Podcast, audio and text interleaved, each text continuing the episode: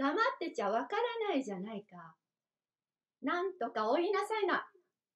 電話は長吉の方から切ったものか、何の返事もないらしい。令嬢は癇癪を起こしてやけにベルをジャラジャラと回す。足元でチンが驚いて急に吠え出す。これはうかつにできないと、急に飛び降りて縁の下へ潜り込む。檻から廊下を近づく足音がして、障子を開ける音がする。誰か来たなと一生懸命に聞いていると、お嬢様、旦那様と奥様が呼んでいらっしゃいます。と、小遣いらしい声がする。知らないよ。と、令嬢は建築を壊せる。ちょっと用があるから、女王を呼んでこいとおっしゃいました。うるさいね、知らないってば。と、令嬢は第二の建築を壊せる。水島寛月さんのことでご用があるんだそうでございます。と、小間遣いは気を利かして機嫌を直そうとする。寒月でも水月でも知らないんだよ。大嫌いだわ。ヘチマが戸惑いをしたような顔して。第三の建築は哀れなる寒月くんが留守中に頂戴する。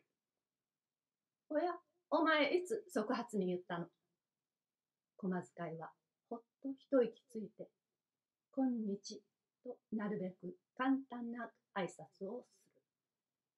生意気だね。小間遣いのくせに。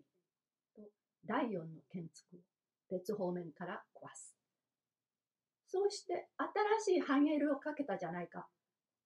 へえ、先だってお嬢様からいただきましたので、結構過ぎてもったいないと思って氷の中へしまっておきましたが、今までのがあまり汚れましたから変えました。いつそんなものをあげたことがあるの。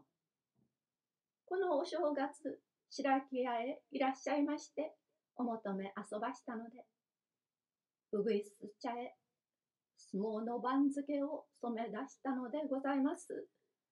私には地味すぎて嫌だから、お前にあげようとおっしゃった、あれでございます。あら、嫌だ。よく似合うのね。憎らしいわ。恐れ入ります。褒めたんじゃない。憎らしいんだよ。へえ、そんなによく似合うもの、なぜ黙ってもらったんだい。へえ、お前にさえそのくらい似合うなら、あたしにだっておかしいことはないだろうじゃないか。きっとよくお似合い遊ばします。似合うのが分かってるくせになぜ黙っているんだい。そして済ましてかけているんだよ、人の悪い。建築はとめどもなく連発される。この先、時局はどう発展するかと緊張しているとき、向こうの座敷で、富子屋、富子屋と大きな声で金田君が令嬢を呼ぶ。令嬢はやむを得ず、はい、と電話室を出ていく。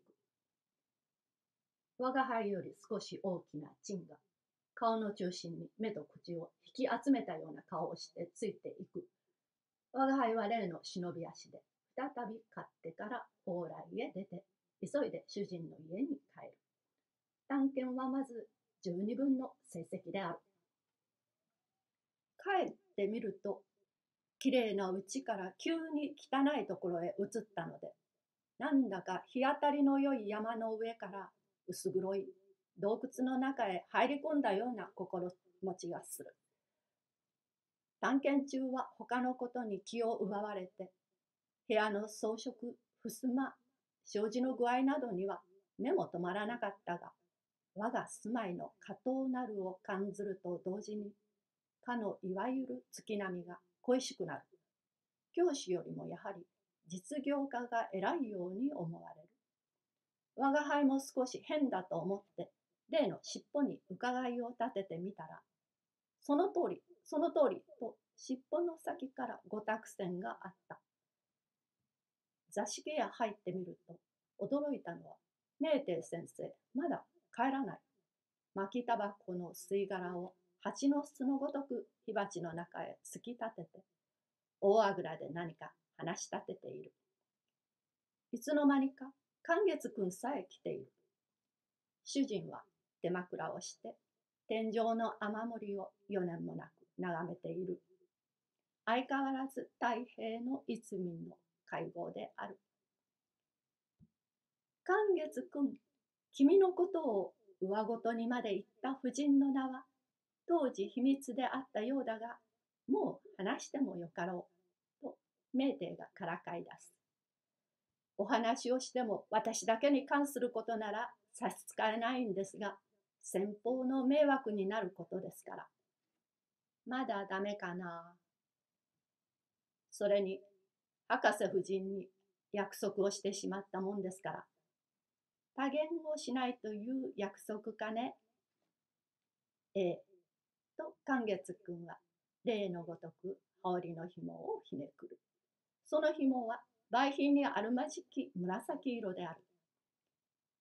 その紐の色はちと天保調だな、と主人が寝ながら言う。